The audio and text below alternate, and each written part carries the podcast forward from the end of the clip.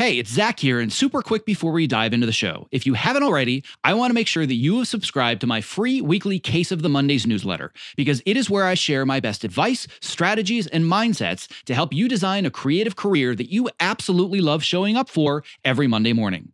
When you sign up, I'll even send you a bonus five day email course to help you clarify and prioritize the next small steps in your unique path to success. To sign up, just visit optimizeyourself.me slash newsletter. All right, on to today's episode.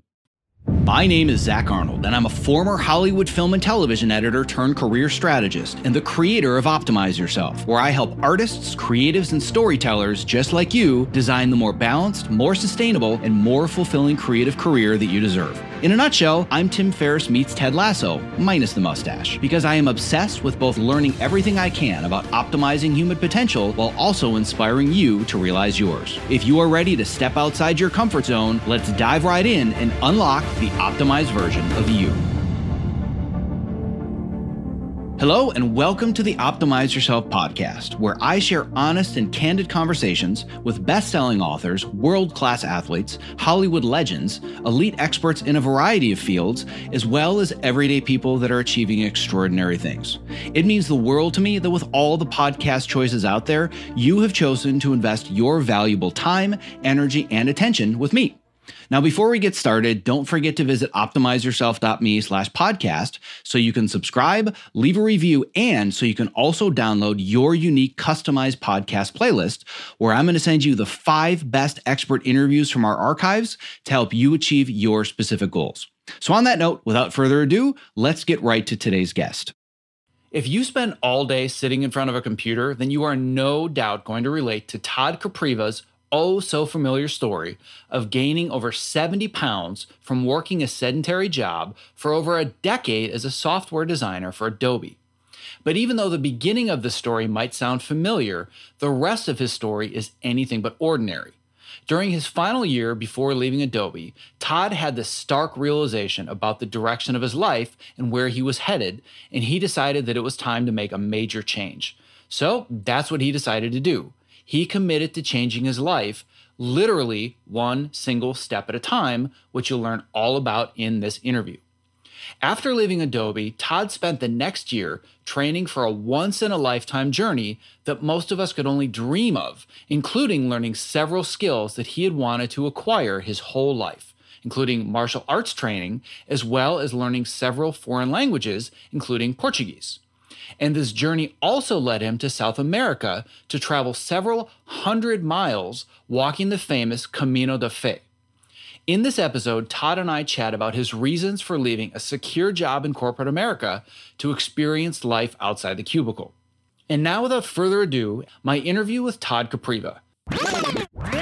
I'm here today with Todd Kopriva, and this is going to be one of those episodes where if you haven't set yourself aside in a place where you can listen and not be embarrassed by your jaw completely dropping, you might want to put yourself in that kind of a position because this is going to be one of those episodes where you just say, wow, there are so many more things that can be done in life. So, Todd, I'm really, really excited to do this interview today. Well, thanks. I'm flattered. So, I want to start by reminding people that uh, you are not a ultra marathon super athlete. You are a guy that worked at Adobe on After Effects for more than a decade. So we can talk all about your trek on the Camino de Fe and walking and journeying over 500 miles on foot. But I think it's more important for people to understand where you came from, the life you lived, and the moment that convinced you you needed to do this. So let's start from the beginning. Sure. So back in the very late 90s, I started working in software. And as we all know, working in software, like working in post production, is very much about sitting at a desk. Sometimes you sit at a conference table, but it's just a whole lot of sitting. And I went from being a person who was uh, extremely fit and lean to being a person who was developing a paunch and who wasn't by any stretch of the imagination fit. And it was about 10 or so years into this, uh, so a, a few years ago, when I realized, oh my goodness, I've gone from being six foot two, 200 pounds, to being six foot two, 270 pounds, uh, maybe even a little bit more than that. And I needed to fix that. So last time that uh, we talked on your podcast, I was talking about how I was making sure that I was moving on a daily basis uh, or even on an hourly basis, getting some exercise in, that I was starting to use Fitbit and tracking my food intake. And that was that was doing me some considerable amount of good. Uh, I managed to to shed uh, quite a, a, lot of fat and get some of my fitness back just by doing those those basic habit things. But there was a, a sort of plateau that I reached when I was still doing the the, the desk job where I, I wasn't getting to a level of of fitness that I really wanted to, and um, I think that, that was even affecting my my mental health. Uh, so I decided to take a pretty big plunge. Um, I left my job at Adobe a little bit more than a year ago, very largely because I wanted to concentrate on my physical and mental health, my my happiness and well being for a while. Um, I wanted to do some some training and some studying, and uh, really try to to seize my my life back. Uh, so that's that's kind of the the prologue to all of this. All right. Well, I, before we go any further along, there are definitely a couple of spots that I want to dig deeper into. I always just like to, you know, peel the onion until I get to the middle and there's nothing left. So, what I'm curious about before we start on this journey from you quit your job and you were doing all kinds of cool stuff like training martial arts, Brazilian Jiu Jitsu, learning languages, like all that's awesome. I don't want to go there yet because what I'm really interested in is where you say you got you know you started at about 200 pounds 6'2 which is very lean for somebody that's 6'2 and then you gain about 70 pounds. There are a lot of people that work in sedentary industries whether it's software film editing writing design that gain a considerable amount of weight but there aren't a lot of them that actually say, I'm just going to quit. I'm going to focus on my physical and mental health, and I'm going to embark on a journey. So, what I'm curious about is what was the real turning point, the real emotional point where you're like, I need to make a major shift? So, I think, like a lot of people, I was always telling myself that I was going to fix things later. It'll be tomorrow. It'll be next week. It'll be next month. It'll be on my sabbatical, whatever my reasoning would be. And I noticed that my Kung Fu instructor, and I hadn't really been attending my Kung Fu class very regularly, but I still considered myself to be a student, even if I wasn't attending often. Uh, but I noticed that my Kung Fu instructor was um, getting on in years and he was moving toward retirement and he was teaching less often. And I thought, wait, if I wait too long, I won't be able to focus on the things that I want to focus on later because the resources won't be there. And I'm specifically referring to this one resource of the of this one person. So it was his aging and his moving toward retirement that made me realize that I have a I have a deadline here. So when I told my my boss at Adobe that I was quitting, uh, one of the things that I told him was, you know, I I have to do this now because this guy's not going to be around forever. Now that wasn't the reason but it was the trigger that made me realize wait there are time limits in life and i'm approaching some of them. Well if you were saying there are time limits there was that time limit which is a very clear logical choice. But what are some of the other time limits that you were thinking of? Because i'm guessing that being up in weight was definitely one of those things that in your mind you were thinking this possibly is creating a time limit sooner than i would like. Yes exactly. So I'm uh, 46 now, so I was having these thoughts when I was, say, 44, and there's no there's no getting around. That's that's middle age. I'm over a hill and I'm coming down the other side. And if I wanted to ever really achieve anything that was physically impressive, and I'm really talking about being impressive to myself, I, I wanted to make myself happy with my physical accomplishments. I needed to do that now because I I wouldn't be physically capable, uh, even even as a healthy person, of doing some of the things that I wanted to achieve that were more extreme. Uh, I I wasn't so much thinking about my own mortality and how my uh, excess weight and my sedentary lifestyle was affecting those things. Perhaps I should have been, but frankly, it was more sort of a an association that I have with myself as being a, a, physically adventurous person. And I realized that my opportunities for those um, adventures and accomplishments, those opportunities would be fading if I didn't get to them fast. All right. So you basically have kind of created a, a little bit of a, a ticking clock. You're thinking, I've been sitting in these corporate boardrooms and in these cubicles and all these things for over a decade. I'm immensely overweight. And I'm curious before we go forwards, just uh, super briefly, when you went from 270 to starting to do like the Fitbit, the moving more throughout the day, but you were still working, how much weight did you lose? Uh, I got down to the mid 240s just by monitoring my food intake and by adding uh, a bit more activity, mostly walking, uh, into my routine. But still, basically the same daily routine as far as like still going to work, still, you know, sedentary environment, computers, all that, correct? Exactly. Okay. So just by making simple changes, we're talking about over 10% of your overall body weight. Yes. All right. So now we've decided that we're going to go the next step. We're actually going to cut the cord from corporate life and we're going to make some changes because we feel like we're on the other side of the hill. So explain to me what it was like as soon as you decided that you were going to cut the cord and then you actually did it. Explain that transitional period. Okay. So I gave a one year notice at work. So I even while I was still at Adobe for approximately a year, I knew that I was leaving. And I knew that I was leaving largely to focus on my physical activity. So that was somewhat freeing, somewhat liberating.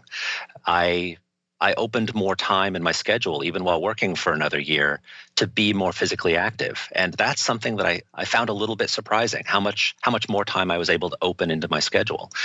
And upon thinking about that, I, I realized that one of the things that was keeping me from being as physically active as I should be is that I was working crazy hours largely because I was feeling insecure about my job. Uh, when you're feeling insecure, you think that you're not being perceived as, as valuable enough. You perhaps work harder to impress your boss or your coworkers. And once I realized that, well, I've already given notice, I'm already on my way out the door, I can just work sane hours. And those sane hours gave me plenty of time to go for a run, go to a kung fu class, and I realized that if I had been feeling more secure in my job, I could have been doing that all along. So that's, I think, one important takeaway for people that are still working, uh, as I, I will be again soon, that if you stick to sane work hours because you feel secure in your job and don't feel like you have to overdo it, you can actually still lead a very physically active life. Uh, so that, that's that's just one point I really want to make. Yeah, I think that's a very very important point, and the takeaway for me is that all you changed was your mindset. That was it. You didn't say, listen, you know, I really would like to work less hours than last year. I'd like less responsibility. All you did was simply shift your mindset to change your priorities, which was my priority is no longer burning the midnight oil, burning the candle on both ends, getting as much work done as possible. I'm going to put myself first. I'm going to prioritize my health, my well being. But that was really the only thing that changed, correct? Exactly. So then let me ask you this, and you don't have to answer just because there's a specific answer that I want, but did you find that your productivity and the quality of your work decreased because of this decision? I don't think that it did, no. So do you feel like if you had made that mindset shift earlier, that you probably could have been equally as successful and produced just as much work while working less hours? I do. And that's the whole key. That, and I'm totally going to be jumping on a soapbox for a second and disrupting your entire train of thought. But that's the point that I keep trying to emphasize over and over and over is everybody comes to me. Now that I'm working with people one on one doing private coaching, they all say the same thing. I I love all this stuff, but I just never have any time.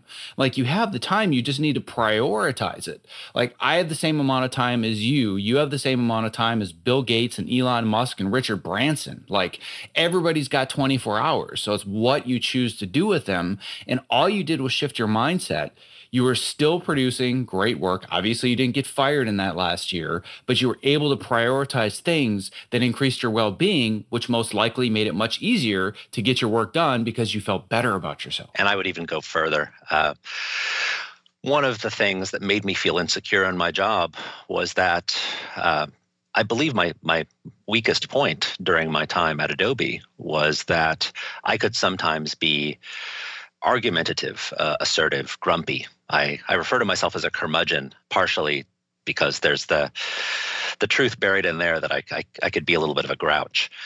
And I think that I was largely grouchy because I was overworked, I was overstrained. And so by working sane hours and being happier with that grouchiness being diminished, uh, I would have, I think, eliminated the primary problem that I ever had working with people in a corporate environment.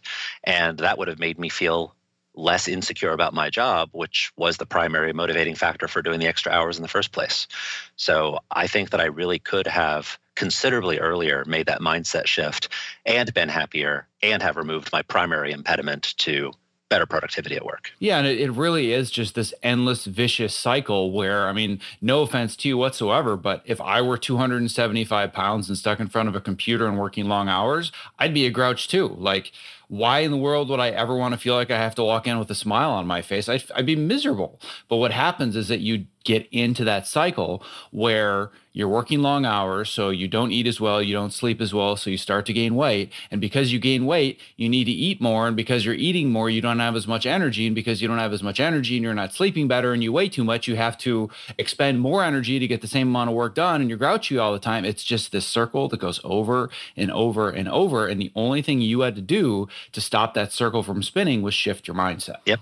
So now we've made this mindset shift. You've gone through your final year of work and you've decided I'm going to put my health and well-being first. And I loved some of the posts that you were making on social media during that time because you could you could just see it. You could see it in your words that you were still getting the work done, but it was from a different perspective and it was really really inspiring. And I'm hoping that there are other people that were inspired by some of those posts as well.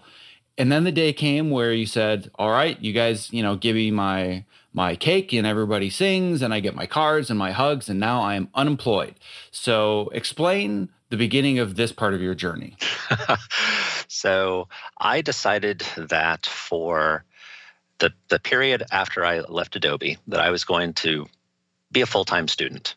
And that was going to be split evenly between physical training and mental study. Uh, so the the mental study was to be the pursuit of uh, Portuguese and Russian language learning with the long term idea, rather long term idea, that I might become a professional translator. So I enrolled in the Washington Academy of Languages and I did a lot of self study to pursue those goals. The physical training, the physical study, uh, was split between martial arts training and long distance running. So when I was rather overweight, I was doing a lot of long, long distance walking, a lot of hiking. But once I got down closer to about 230 pounds, I was at the point where I could get back to running. And I used to be a serious long distance runner when I was in my late teens and early 20s. And it was good to get back to actually running.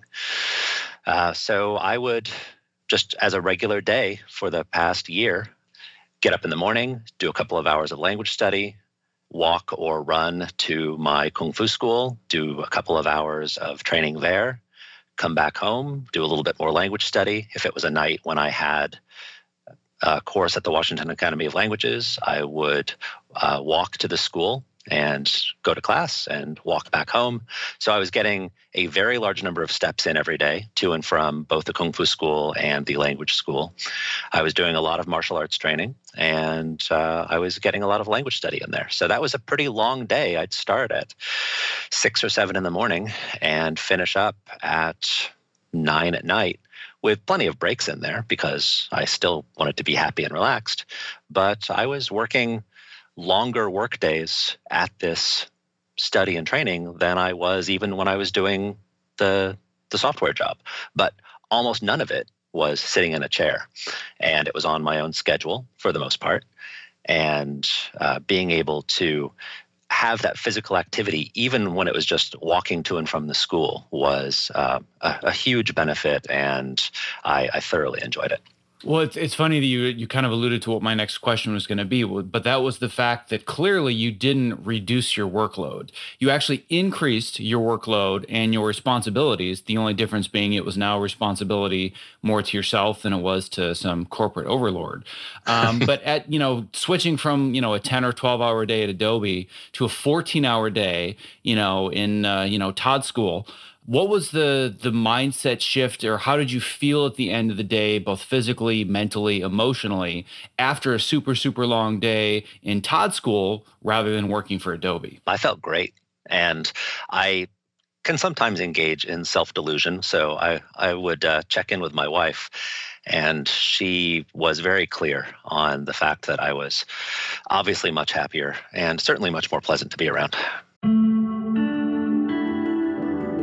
My sincerest apologies for the interruption, but if you're a creative professional who spends long hours at your workstation, not only is the following promo not an interruption, but listening has the potential to change your life. Because working with a Topomat underneath you at a height adjustable workstation is a game changer.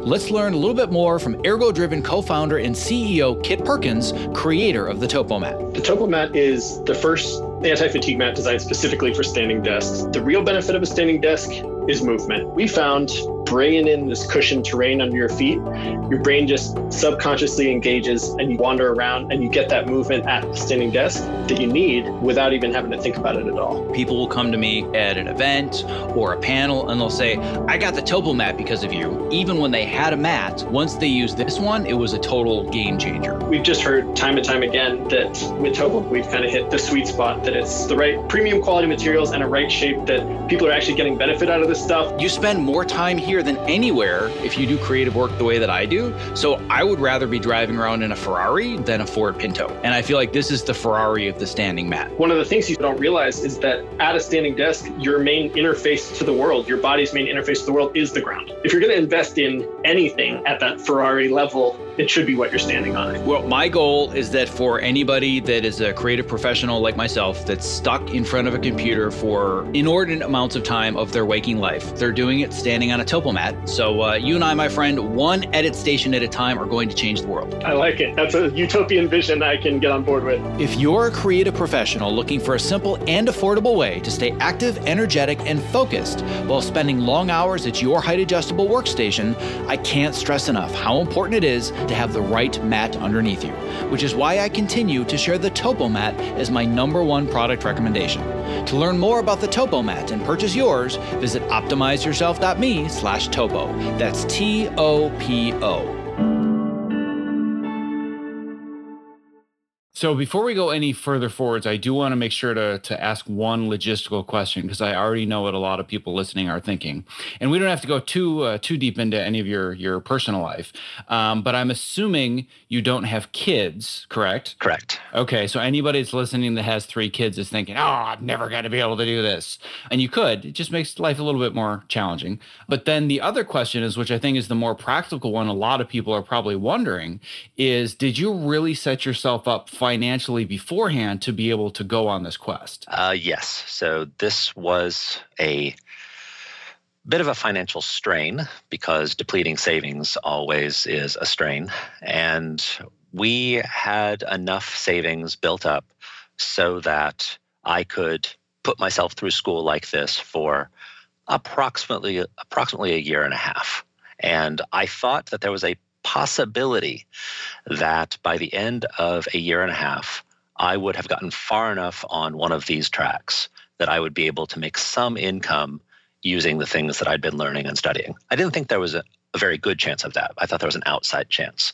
So the, the two forks at the end of the road would be at the end of a year and a half, either go back to a software job or start down a new career path.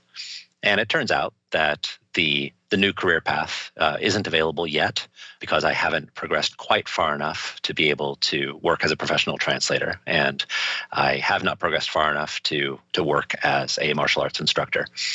But we had planned these things out beforehand, long, long before I gave my notice. We had talked through these uh, financial and logistical possibilities. And that's exactly what I was going to ask next, because I know that people and it's just human nature. I'm not saying anything badly about anybody listening, but it's just human nature to find excuses and find reasons not to go through discomfort. It's just the way that our brains are wired. We don't want to be uncomfortable and saying, I'm going to quit a cushy software job that I've done for over a decade that I'm good at and live off of savings. That's uncomfortable.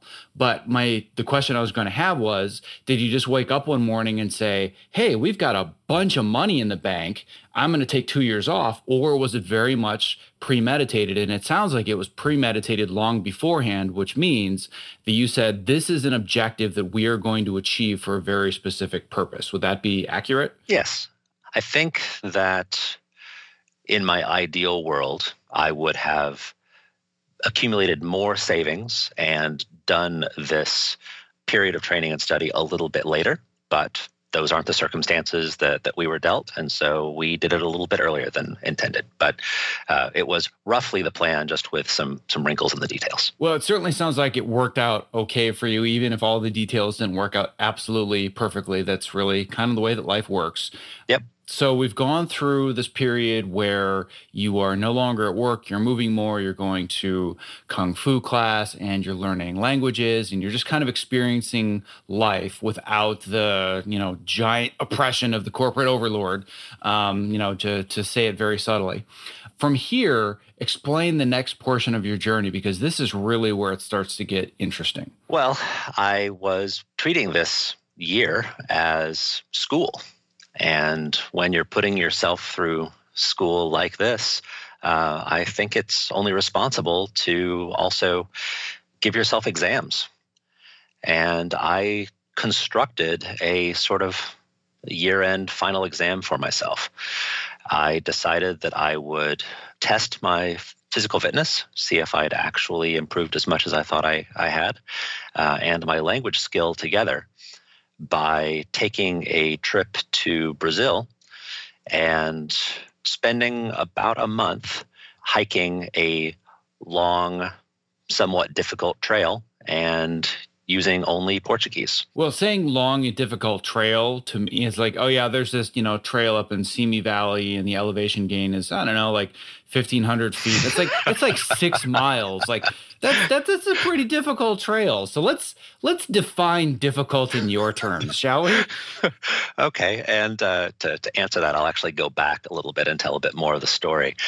Uh, so a couple of years ago, when I was starting to to think about what my next steps in, in, terms of physical training would be. This is after I'd started using the Fitbit, after I'd been logging my food, after I'd been trying to move more. A friend of mine from high school, who I hadn't talked to in a long time, sent me email asking if I would like to come to Brazil with her to help her on an ultra marathon.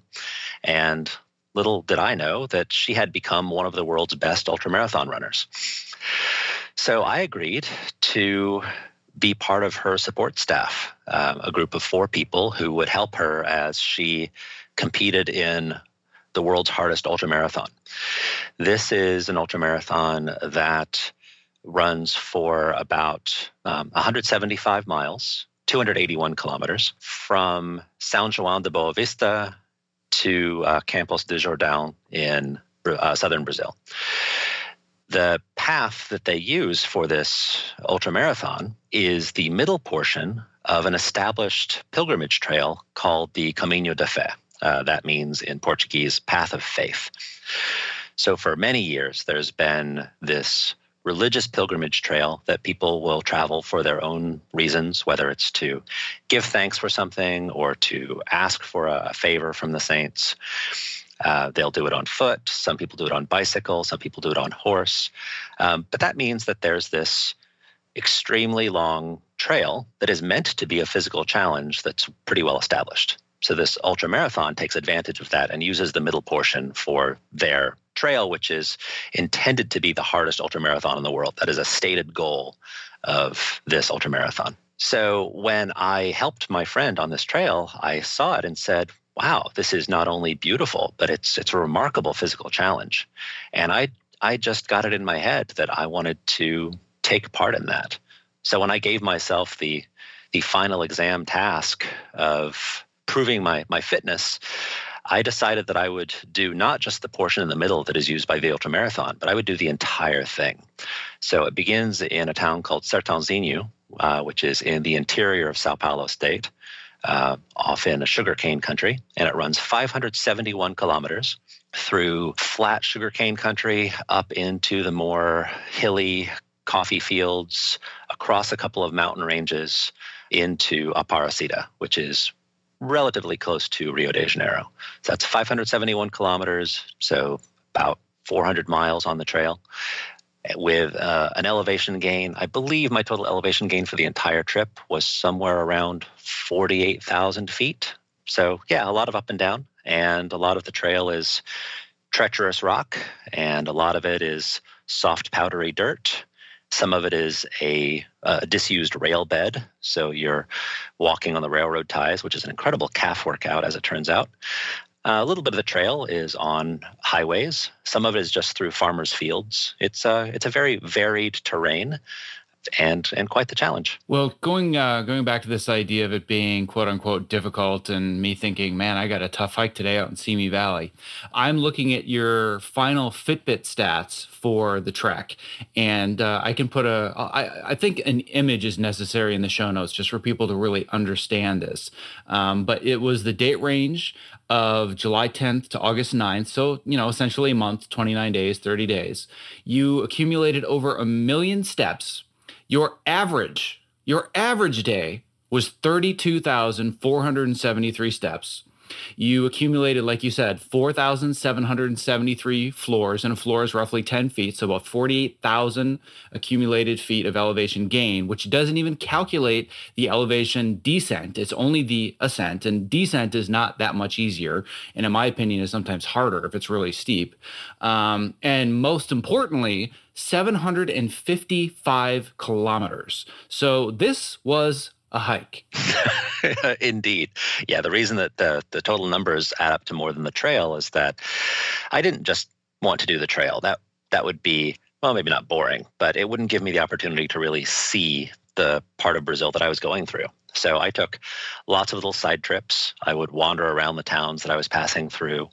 I would take little side trips to see waterfalls, I would go into abandoned train stations and poke around. Uh, so I, I was really meandering quite a lot more than just the, the trail itself. Well, one thing that I want to point out that I think is really interesting, and I'm sure you'll get a chuckle out of it, is that because you said it was a final exam, um, you graded yourself and you basically graded yourself on two levels, which was number one, your use and proficiency of the Portuguese language, but then also on your overall fitness. And I know you're type A because you gave yourself a B minus. I mean, you just you went an entire month without speaking English to anybody unless there was a reason to speak English to somebody that wasn't Portuguese. You walked 755 kilometers and you gave yourself a B minus. Come on. yeah, quite a few people have commented on that. And my primary defense is that um, I went to Harvey Mudd College. And for people who don't know, it's a, a small technical college in Southern California. And we pride ourselves at Mudd at uh, not being victims of grade inflation. So we're, we're used to being graded harshly. So I think I've carried that through in my life. Well, I can appreciate that because I myself am very, very type AAA plus. So I definitely know what that's like. But you know, B minus, like I don't know, maybe a B plus. You know, there's always room for improvement with a B plus, but it still is like eh, I did pretty good. Like anyway, um, you know, having you know, having given you a little bit of a hard time. There's a couple of things that I really want to dig into deeper with this journey and the why behind the journey. But let's just kind of start with some of your expectations on day one when you decided, I'm going to wake up this morning and I'm going to start this thing. And then how some of those expectations were met, exceeded, not met, and just some of the the personal changes that you went, you know, that you had along the way. So when I began, I thought that I was going to be a lot faster than I, in fact, was. And this expectation turned out to be incorrect largely because I hadn't done enough training with the pack that I would be using for the trip. So I had it in mind that I would be doing almost 50 kilometers a day most days, with some days a, a bit shorter. And as soon as I did day one with uh, a full pack, and my, my pack at the beginning of each day would be about 15 kilograms and would drop down to 11 because four of those kilograms were water. So that's over 30 pounds dropping down to uh, a little over 20 pounds. I hadn't been practicing with that pack. So I hadn't realized just how much of the workout was going to be in my shoulders and a little bit even in my, in my back. So my legs were up to the challenge because I'd been training my legs a lot. But it was my shoulders and back that caused me to have to take rests during the day. So that was one thing that I found a little bit surprising, but it wasn't really a problem. It just was a an expectation that was a little bit off. Another expectation that was false because I'd only really seen the middle of the trail. I hadn't realized just how much of the, the trail that I was um, going to be doing at the beginning was going to be a very fine, powdery dirt, almost a dust. And the the footing on that was very different than I had been anticipating, and it was more of a strain on my ankles, and so my ankles were also feeling a bit more of the the work. So in in both of those cases, it didn't really keep me from progressing, but it slowed me down a little bit and made me recognize that when training for something, you really need to train as much as possible in exactly the circumstances that you're going to be performing. Otherwise, you're going to be surprised. So beyond just kind of the the physical stuff as far as well, you know, my ankles aren't quite up to the task, my shoulders, my arms, like obviously I kind of underestimated what the physical toll was going to be. There are also some other really, really interesting challenges that you came upon as well. One of them being the level of sociability that you were going to need to have on the trip. Actually, that was something that uh, did meet my expectations. I had deliberately chosen this trip to be a challenge. And I, I was forcing myself by doing this trip at all to interact with people on a level that I'm normally not comfortable with. I'm an introvert. And I don't do particularly well in extended conversations with strangers, especially if I am required to read their emotional state. It's just something that I'm not very good at. But I know that I'm not very good at it, and I want to get better at it. In taking this trip, I knew that I would need to interact with people on a regular basis. So I was I was really forcing myself to level up there as well. So on a a trail like this, especially a trail that is an established religious pilgrimage trail for a lot of people, there are plenty of people along the way who are willing to help out. They don't just see you as some stranger walking past on a trail, they see you as a pilgrim. They see you as someone who is doing something that they want to help with. So you get a real benefit with the strangers right there off the bat. People are really anxious and, and eager to help but you have to take advantage of that. You have to you have to use that because in a lot of these places there aren't hotels around. Uh, there aren't even really established inns around. You are in many cases sleeping in someone's home. So if you want to not sleep outside you have to approach a stranger and say hello i'm a pilgrim on this trail. I need a place to sleep tonight. And they're more than happy to help. But you have to make that engagement Otherwise, you're sleeping on the on the dirt. Or you or sleeping in a stable, as you even mentioned one night. Actually, that was that was terrific. I was very happy to have that stable. The case that you're referring to there is I on my map, uh, there was an indication that there was a pousada, and a pousada is essentially an inn at a point where I knew I was going to need to stop for the night. But that pousada uh, turned out to be closed. No one was around. So I had to walk back to the last place that I had seen, which was about a half kilometer back, and ask the man uh, who was working at this um, fishing establishment if he knew of any place where I could sleep. And his response wasn't to say, Oh, you'll need to walk 15 kilometers back that way, or No, sorry, I can't help you. His immediate response was to say, Oh, come with me. And he walks with me back to his stable and he points to a cot in the corner of the stable and says, Will that serve you? And I said, Yes, thank you very much. And he said, Would you like some dinner? And I said, Of course, thank you very much. And he proceeded to go and make me dinner and get me clean sheets. So it wasn't difficult at all to find people willing to help. But for someone like me who finds it difficult to engage with people even in the first place just making that first initial request to a stranger of hello i need help that can be a challenge. But i had to i had to overcome that challenge sometimes many times a day and it was good practice for me.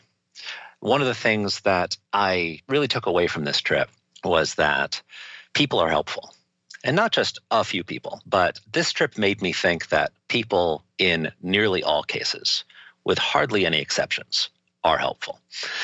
And that made me feel better about the world and better about people than I had been feeling only a couple of months before. I've I've been a little concerned uh, watching the way that people in uh, our country right now are uh, having some tension that uh, we're not really talking with each other. We're not really being as compassionate with each other as we could be. And so to just go to this foreign country where I'm the stranger and find that every time I asked for help, I was immediately granted help. And sometimes even before I'd gotten to the asking for help part, when I had barely even said more than hello, people were already saying, How can I help you? What can I do for you, stranger?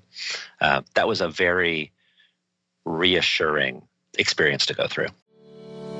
I have spent almost 10 years now raving about how much I love my Topomat, and I have finally discovered what I now consider the Topomat of desk chairs, the QOR360. The QOR360, spelled Q O R, is designed to keep me constantly moving while seated in an upright and balanced position. To learn more about how it works, let's hear from QOR360 founder Dr. Turner Osler about why he created the QOR360 active sitting chair. When you sit badly, you sit badly for many hours a day. And that's really what the problem is. It's very hard to make yourself get up and do jumping jacks every half hour. But if you just swap to a chair that requires you to be muscularly engaged in order not to fall off, it's an easy bar to clear. For the procrastinators out there who hear all the statistics and know how bad sitting is and it's the new smoking, and they're thinking that's something I'll worry about in a few decades, you're going to feel the effects of having more energy at two o'clock in the afternoon or four o'clock in the afternoon that day. And that's the whole point. Your core muscles will be stronger. You'll have less back pain. All of this will make you more available for the rest of the pursuits of your life, your kids, your hobbies, your whatever. For those of us who need to practically live in front of computers to do our best creative work, the QOR360 is going to level up your game. Keep your body moving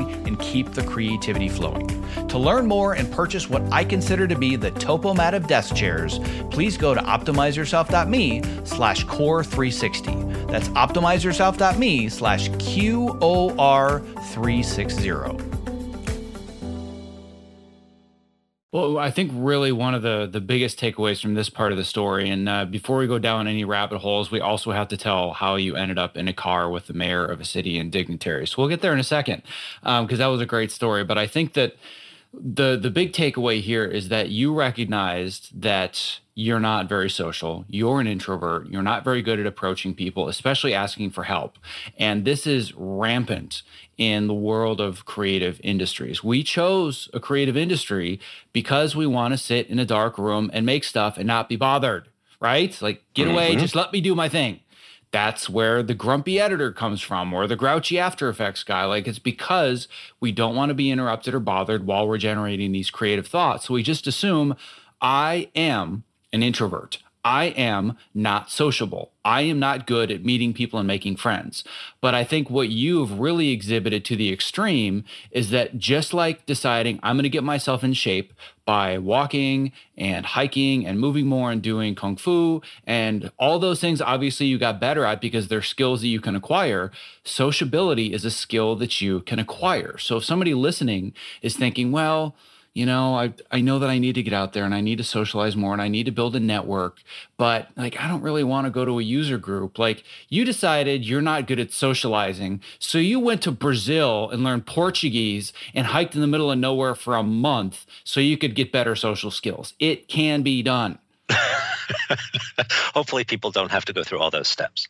No, they shouldn't have to. But I think again, it's it's what I, what I'm trying to do is give the parallel of like me saying, "Oh man, the seven mile hike in Simi Valley is going to be tough today." Oh well, this month long million plus steps hike that I'm going to do, that's going to be tough too. But they're both doable. And as soon as you get that image in your mind of wait, this is something that's very very doable. Other people like me have succeeded in doing it socializing is the same thing. So, like, I, I recently had an article that came out um, that I didn't actually write. It was just somebody doing a phone interview with me named uh, Robert Hardy, who does a, um, a website called The Filmmakers Process, which I'll put a link to, both the article and his site, because he does a fantastic job. But it was talking about seven steps that you need to network. And networking is a necessary skill if you want to advance in any career, but especially it's a skill you have to acquire and work on regularly if you're in an introverted creative career like we are. So I think that I, I would assume that after a month of going through this trek, you now feel like it's much easier to approach somebody in a general setting and just say hi, correct? I would think so. And it, it's not so much that I I think that it's easier to make the initial engagement. It's rather that I realize that once I've made that initial engagement, the chance of success is very high. So my my motivation to do it is greater because I see, oh, this works out almost every time. So the fear is diminished. Well, and I think that the the other thing that I really want to point out, which is much headier and much heavier, but it's this idea of where things are in the world right now. We're not going to get into politics because I refuse to let politics get on the show. Um, and I love how I've got the the leaf blower and the lawnmower in the background. That'll be nice. Uh, good luck to my editor getting that out. Um, but speaking of accepting the world that you're in at the moment, like that's that's kind of the reality of the world we live in. But like you said, it's such a fringe amount. There's so few people that are actually causing these issues. And you realize once you got out into the real world and eliminated so much of the external distraction, you actually found that at its core, the human species is indeed good, helpful, and kind. Mm-hmm, very much so. So now you got to tell me how all this sociability got you into the, the wrong car with the mayor, because this this story is just too good to not tell. It's a total tangent, but I don't care. okay, so I, as I as I mentioned, a lot of times the only place to stay is in a family home, and fortunately, this uh, Caminho da Fé uh, has a group called the, the Friends of, of the Path that put out a little brochure um, that tells you where some of these family homes are so that you can uh, contact people. But I didn't really want to to stay at a family home this first night. I I was nervous about interacting with people. I, I didn't really want to go through with that. So I was hoping that somehow, even though my my map and my my documents didn't show me any hotels nearby, any place where I could just go up to a check-in desk and give them some money and then they leave me alone after that. I thought that there might be one that just wasn't in the documentation. So when I stopped to get some food at a grocery store in a little town called Dumont, I asked the cashier if she knew of any hotels or inns nearby, someplace where I could sleep. And she said, "Oh, certainly." And she she immediately gets out her mobile phone and calls her sister. And while she's dialing her sister, she's telling me, Oh, my sister has the most lovely inn. And I'm thinking, Oh, no, this is exactly what I didn't want. I didn't want a, a lovely little inn, like a bed and breakfast where I have to talk with somebody over meals. Like, I just kind of want to be by myself right now. But this woman was intent on being helpful and wasn't really listening to me anymore. She was already talking to her sister on the phone. And I could tell from her end of the conversation that her sister was kind of busy and didn't really want to talk to her just then, but you know how sisters can be. She was wearing her down. It turns out that the reason that the innkeeper sister was uh, being a bit resistant on her end was because she was busy, but she finally was worn down. And what pulled up to pick me up was not one innkeeper in a car by herself. It was instead a convoy.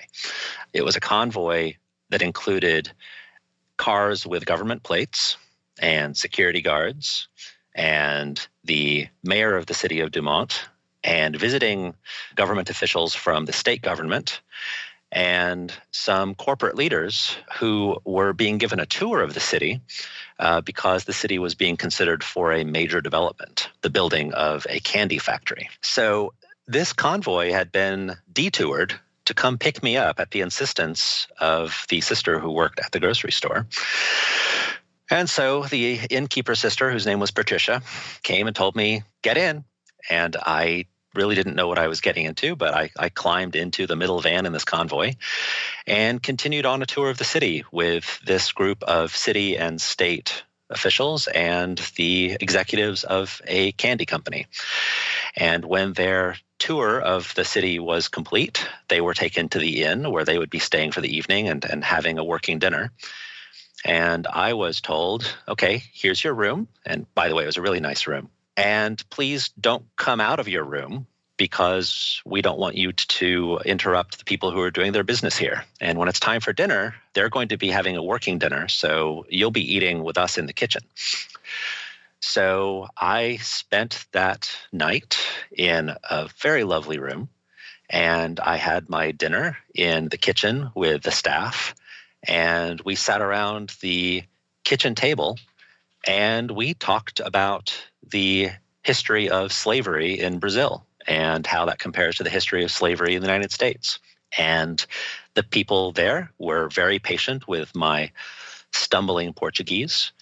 And we had a really deep and subtle conversation about some of the most difficult aspects of our country's respective histories. And it was one of the most satisfying and productive and, yeah, happy making moments that I had on this entire trip.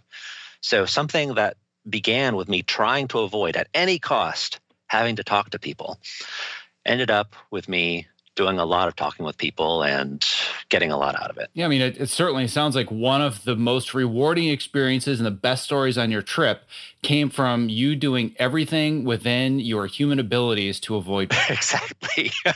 right. And the, I think the moral of the story, once again, is that for people that are listening and saying, oh, I know there's a meetup group or I know there's a hike out there this weekend, like, I just, it's not my thing. Like, this, I've talked about this on my uh, my old podcast, Fitness in Post, and I don't remember what episode, so I can't link to it. So I'm just going to tell the story again for everybody that's new.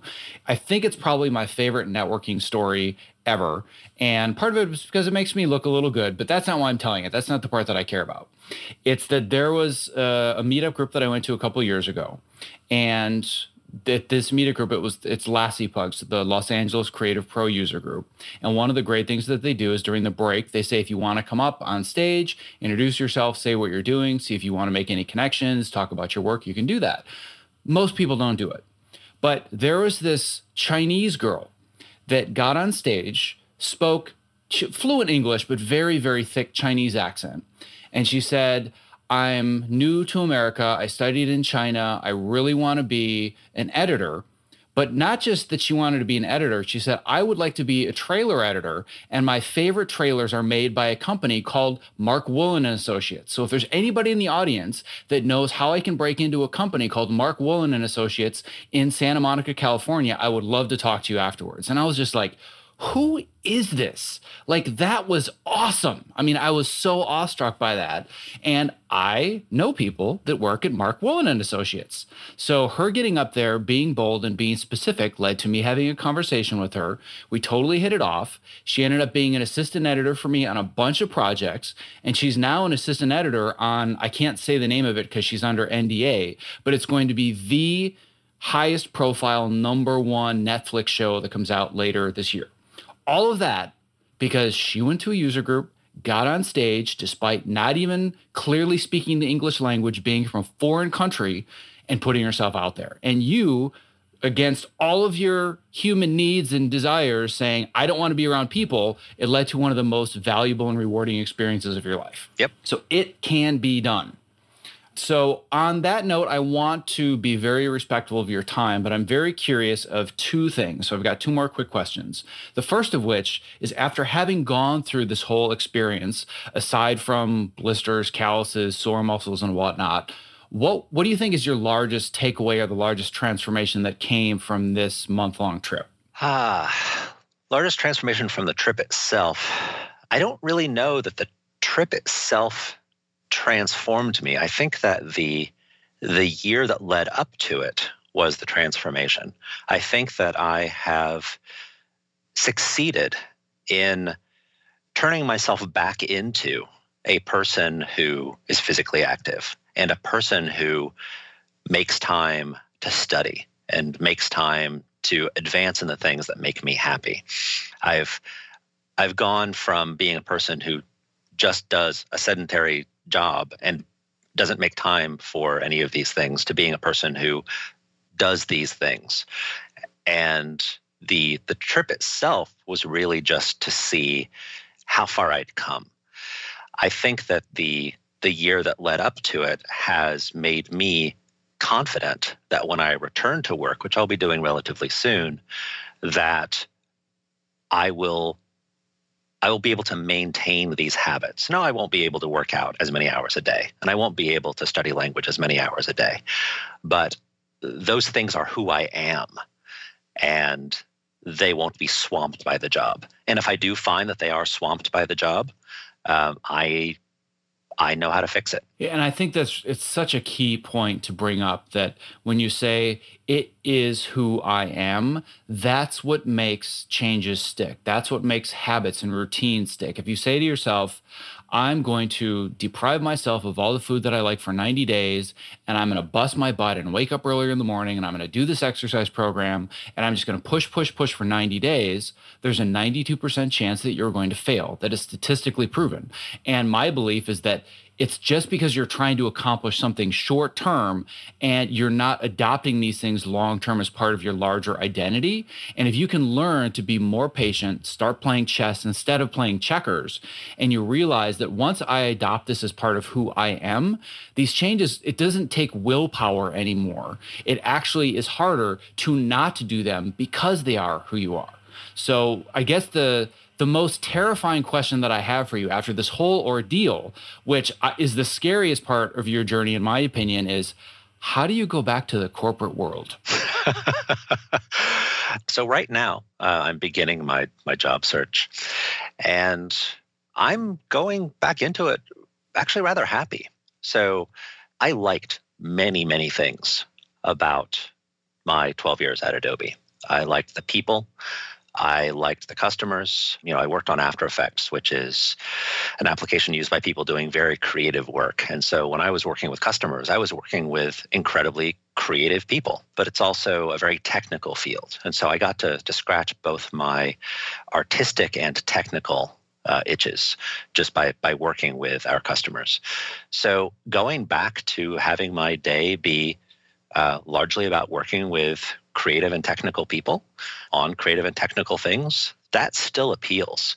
The only part that is scary to me, really, is that I think that there's a possibility that I won't be able to, uh, over the long term, be able to keep up my habits uh, of better physical and mental health.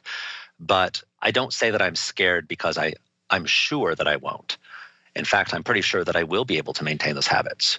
But I know that there's a possibility that I won't. And so I'm a little bit frightened of that, but only a little bit frightened because, as I said, I know how to fix it if the problem arises again. So I'm I'm feeling pretty good about it. Well, I love to hear the optimism. And I think you're also very honest in assessing kind of the challenges that you have ahead of you, which, in my opinion, are actually going to be more difficult than a lot of the challenges that you overcame during the last year and during this month long excursion. Because these, the challenges that we all face every single day, being stuck in front of computers in the dark, living a sedentary lifestyle. Like this lifestyle is literally killing people. Like I, I I've learned that I'm just I'm not going to pull punches anymore and sugarcoat it. Like that what I've seen some of my colleagues go through and heard stories about other ones that literally have had massive heart attacks at their desk and been found dead. Like something's got to be done about this. And I think that just hearing your story it it may not get people to fly to Brazil and learn Portuguese and you know hike for you know 47,000 miles but it it could be enough to get them to start taking a walking break in the afternoon like anything small makes a difference so if there's anybody listening right now that is Todd 5 years ago that is obese, overweight, grumpy, may still like your job but is having a hard time getting through the day. What what's the one piece of advice you would give them if they just need need to start? For me, the biggest thing was a certain kind of honesty that comes from tracking. I found that the simple act of tracking my food intake made an enormous difference because when I saw the numbers, there was no getting around the caloric surplus that I was engaging in. So just tracking. And maybe for you, it's not about caloric intake, but it's about the activity itself. So using something like a Fitbit or some other activity monitor where you're actually tracking what you're doing so you can see in, in numeric terms, oh, here's how much or how little I'm doing. I think that makes a tremendous difference.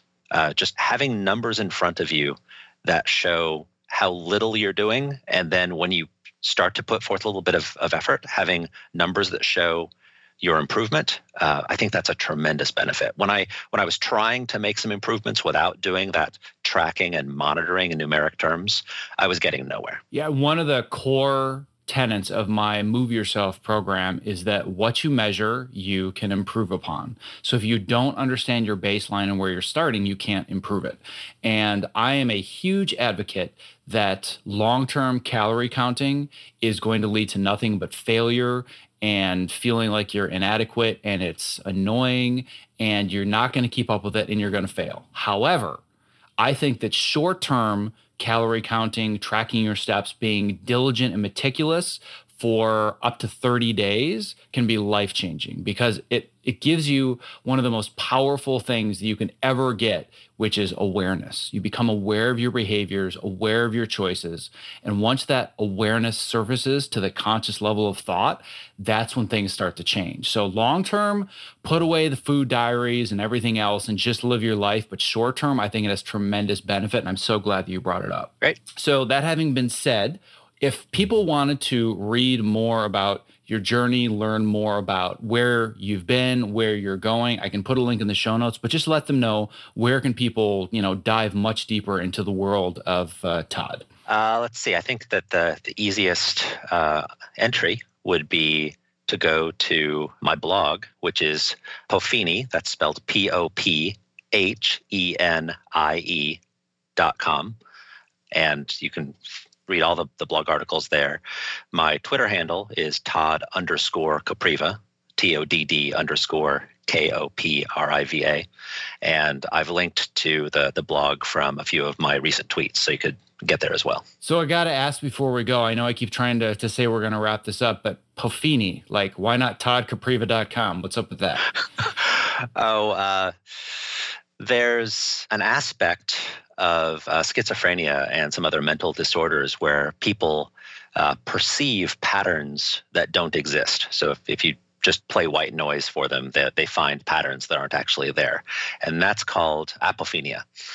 And if you take away the A, because A often means the opposite, as in apathy versus pathy. If you take away the, the A, then you end up with a word that means the finding of patterns where you wouldn't expect there to be patterns. So it's it's a sort of silly, uh, made up psychological term for me trying to find patterns in the seemingly random parts of life. Which, frankly, is the sheer definition of creativity. Sure. Yeah. I mean that that really is what creativity is all about is finding patterns and random things that have no connection and making those connections and creating something new out of them. Um, so that that was why I wanted to bring it up because I think it was it's an important point for everybody listening that does creative work. Um, so that having been said, it's been an absolute pleasure doing this with you today, hearing more about this journey, and I really really hope that it inspires others because it's definitely inspired me as well. So thank you so much for being on the show. Oh, thank you. Thank you so much for investing both your time and energy listening to today's show. If you were inspired by this conversation, don't forget to subscribe in your podcast app of choice and most importantly, leave a review because that helps move the show to the top of iTunes and get our message out there to those who need it the most. Simply visit optimizeyourself.me slash subscribe to never miss another episode. Lastly, stay safe, healthy, sane, and most importantly, be well. One last thing before I lose you. If you haven't already, I want to make sure that you've subscribed to my free weekly Case of the Mondays newsletter because it is where I share my best advice, strategies, and mindsets to help you design a creative career that you absolutely love showing up for every Monday morning. When you sign up, I'm even going to send you a bonus five day email course to help you clarify and prioritize the next small steps in your unique path to success. To sign up, just visit optimizeyourself.me slash newsletter, and I will see you in your inbox.